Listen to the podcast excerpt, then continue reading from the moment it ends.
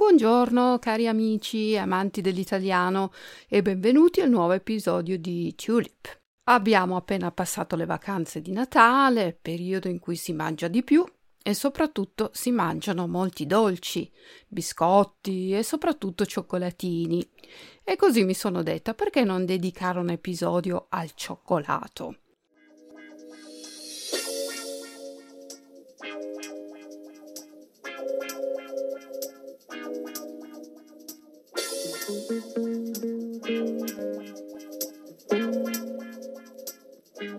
Come diceva l'autore John Tullius, 9 persone su 10 amano il cioccolato, la decima mente, cioè la decima dice una bugia, non dice la verità se dice che non gli piace il cioccolato e quindi il cioccolato piace proprio a tutti. In un primo tempo il cioccolato era considerato una medicina, pensate. Il cibo degli dei, come veniva chiamato, è stato importato in Italia probabilmente dalla Spagna, che a sua volta lo importava dall'America. Nel continente americano le fave di cioccolato si utilizzavano già 3000 anni fa. Importato in Europa, portato alla corte di re e regine, si facevano esperimenti e ricette che venivano segretamente custodite prima in Spagna e poi in Francia e soprattutto alla corte napoletana e fiorentina. Nel 1600 un mercante di Firenze lo porta in Toscana e qui si comincia a produrre il cioccolato come anche a Torino e a Venezia. A Napoli nel 1646 alla corte dei Borboni si produce il sorbetto alla cioccolata e anche in Sicilia sotto il dominio spagnolo dei Borboni si usa il cioccolato. Nell'Ottocento si comincia poi ad abbinare il cioccolato con le nocciole o le mandorle, con i quali si realizzano dei cioccolatini artigianali. Molto pregiati sono quelli piemontesi. L'Italia ha una grande tradizione di cioccolatini artigianali e oggi i maestri cioccolatieri inventano sempre nuove ricette ed abbinano il cioccolato a frutta, fiori, aromi, vini, come per esempio la Boule al verdicchio, un vino a denominazione di origine controllata della zona di Ancona e eh, Macerata. Ci sono poi anche delle manifestazioni, come il Salon du Chocolat di Milano, che per quanto ne so si tiene a febbraio, nel periodo di San Valentino. Un evento che vede i più grandi cioccolatieri preparare cioccolatini e ricette a base di cioccolato, dove si può degustare l'oro nero e dove addirittura c'è una sfilata di moda dedicata al cioccolato, la Choco Fashion. Io conosco la manifestazione Cioccolatò, che si svolge ogni anno a Torino in autunno. Per dieci giorni la città dedica mercatini, laboratori, degustazioni, giochi e molto di più. Ma ora andiamo a vedere i diversi tipi di cioccolatini italiani. Non posso non partire da quelli che io conosco meglio, e cioè i gianduiotti. E questa è la loro storia. Nel 1806 Napoleone ordina il blocco economico per i prodotti dell'industria britannica e delle sue colonie. Il cacao scarseggia e così i cioccolatai torinesi hanno l'idea di usare le nocciole delle langhe, tritarle, ridurle in una pasta e mescolarla al cacao e allo zucchero, diciamo per sostituire un po' il cacao. Formano poi dei cioccolatini come che hanno la forma di una barca rovesciata. Li incartano in una carta dorata e i gianduiotti sono i primi cioccolatini ad essere incartati singolarmente, uno ad uno, e vengono presentati durante il carnevale del 1865 dalla maschera della città, che si chiama Gianduia, e da qui deriva il nome dei cioccolatini gianduiotti. Gianduia è il nome della maschera della eh, commedia dell'arte, eh, la maschera di Torino. Sempre qui viene inventato il cremino, un cioccolatino quadrato composto da tre strati, i due strati esterni di cioccolata gianduia e quello in mezzo di cioccolata al caffè, o nocciola o limone. Un cremino particolare viene presentato nel 1911 dalla casa Maiani per festeggiare il nuovo modello Fiat. Il cioccolatino aveva quattro strati, due di gianduia e due di cioccolato alle mandorle. Sicuramente conoscete i baci perugina. Questi cioccolatini nascono negli anni venti per un'idea di Luisa Spagnoli, che con il marito ha una drogheria che produce confetti. Ha l'idea di mescolare al cioccolato anche i resti delle nocciole che venivano buttate via.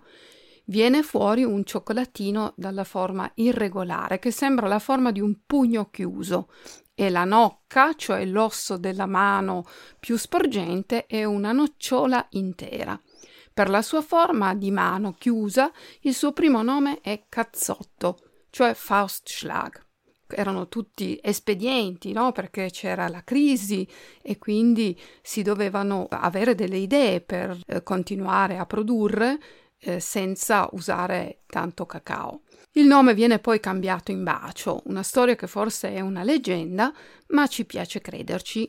Dice che Luisa Spagnoli avesse l'abitudine di scrivere brevi messaggi d'amore al suo amante, Giovanni Buitoni, che era l'amministratore delegato dell'azienda.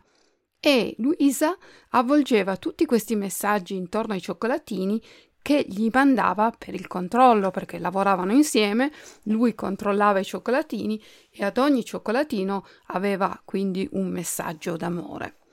Il pubblicitario Federico Seneca ha voluto ricordare questa storia d'amore per sempre e per questo ancora oggi in ogni bacio perugina troviamo un messaggio d'amore o una breve poesia.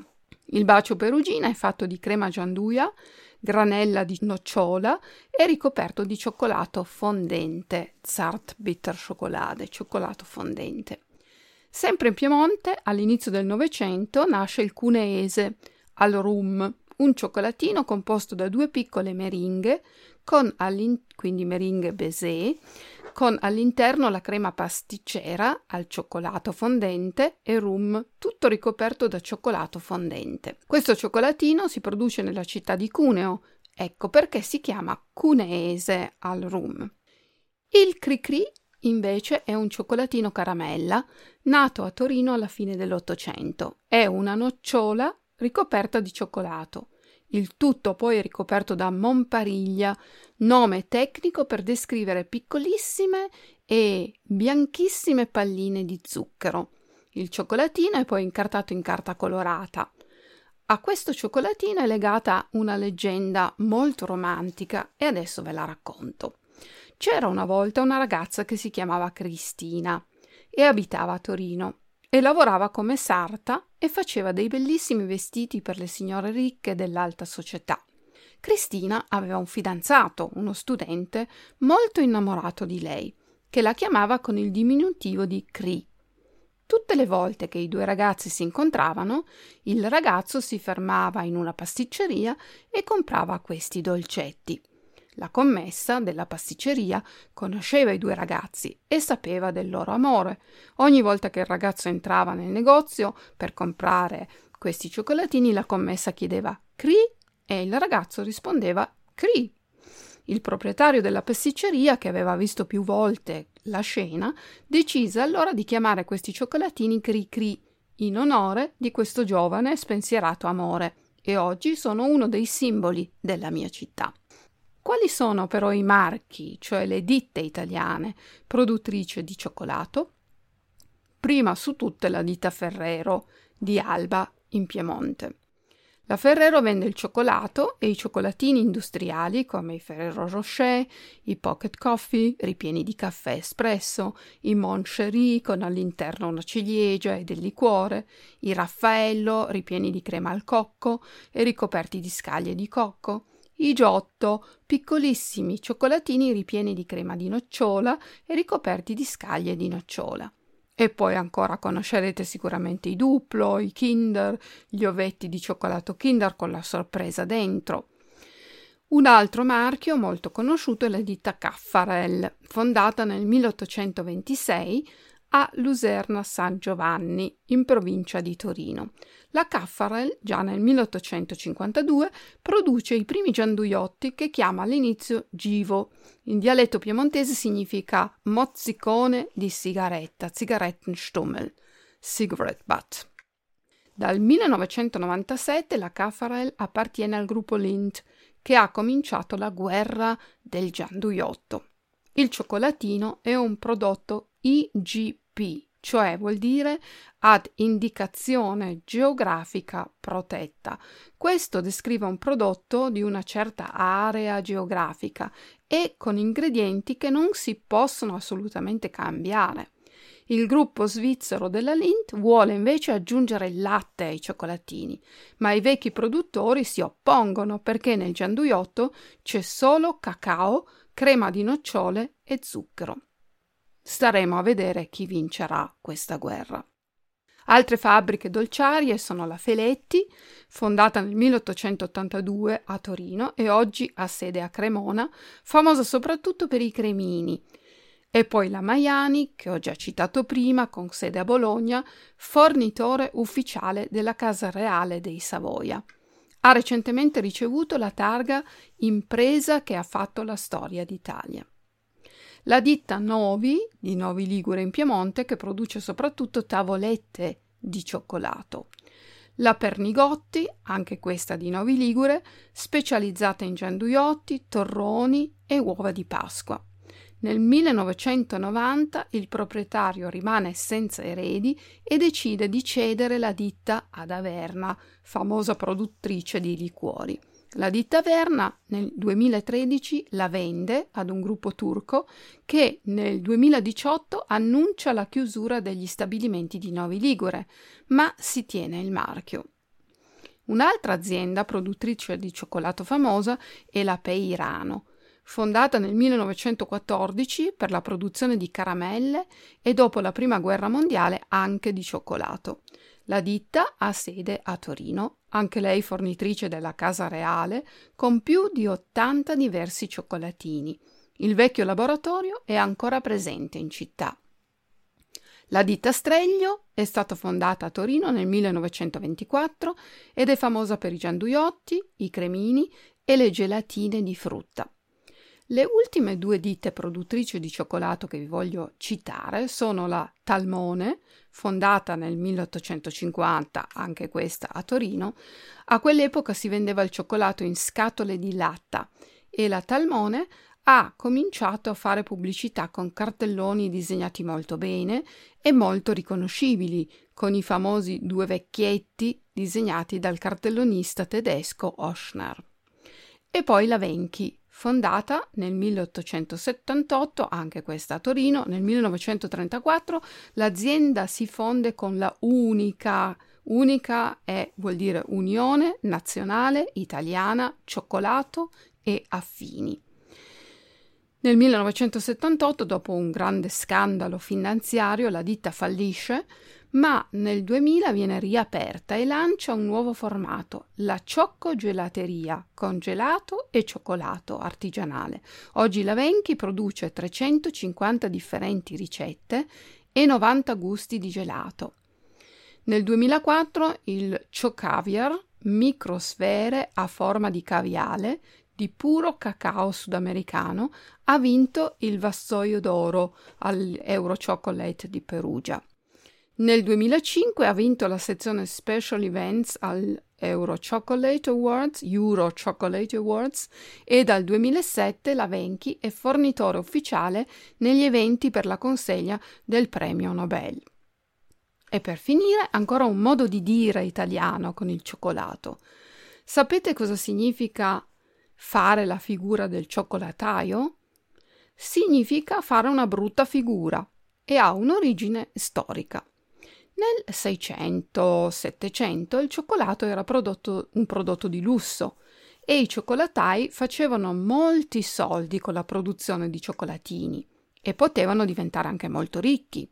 E sembra che tra il 700 e l'800 ci fosse un cioccolataio che andava in giro per la città con una carrozza trainata da quattro cavalli. A quei tempi però anche se le persone erano molto ricche, le loro carrozze erano trainate al massimo da due cavalli, perché l'unico che aveva o poteva avere quattro cavalli era il re. Il duca Carlo Felice, visto il cioccolataio in città con la carrozza trainata da quattro cavalli, si è arrabbiato. Lo ha fatto chiamare a corte e gli ha detto di non usare abitudini regali. Queste abitudini erano riservate al solo re e che il re di Sardegna, Cipro, Gerusalemme non poteva permettersi di fare la figura del cioccolataio. Carlo Felice si è poi fatto fare una carrozza ancora più grande, trainata da più cavalli perché non voleva fare la figura essere scambiato per un cioccolataio, cioè non voleva essere scambiato per un cioccolataio, e qui il detto fare una figura da cioccolataio, cioè mettersi in una situazione imbarazzante. Miei cari ascoltatori, vi è venuta la colina in bocca? Vi è venuta voglia di cioccolato? Spero di sì. Ora sapete tutto anche sul cioccolato italiano, soprattutto quello che viene dalla mia regione, e non vi resta che assaggiarlo e degustarlo. Io per ora ho finito, spero che vi sia piaciuto, vi ringrazio per l'ascolto e vi do appuntamento al prossimo episodio. Ciao ciao da Luisa. Ciao. Música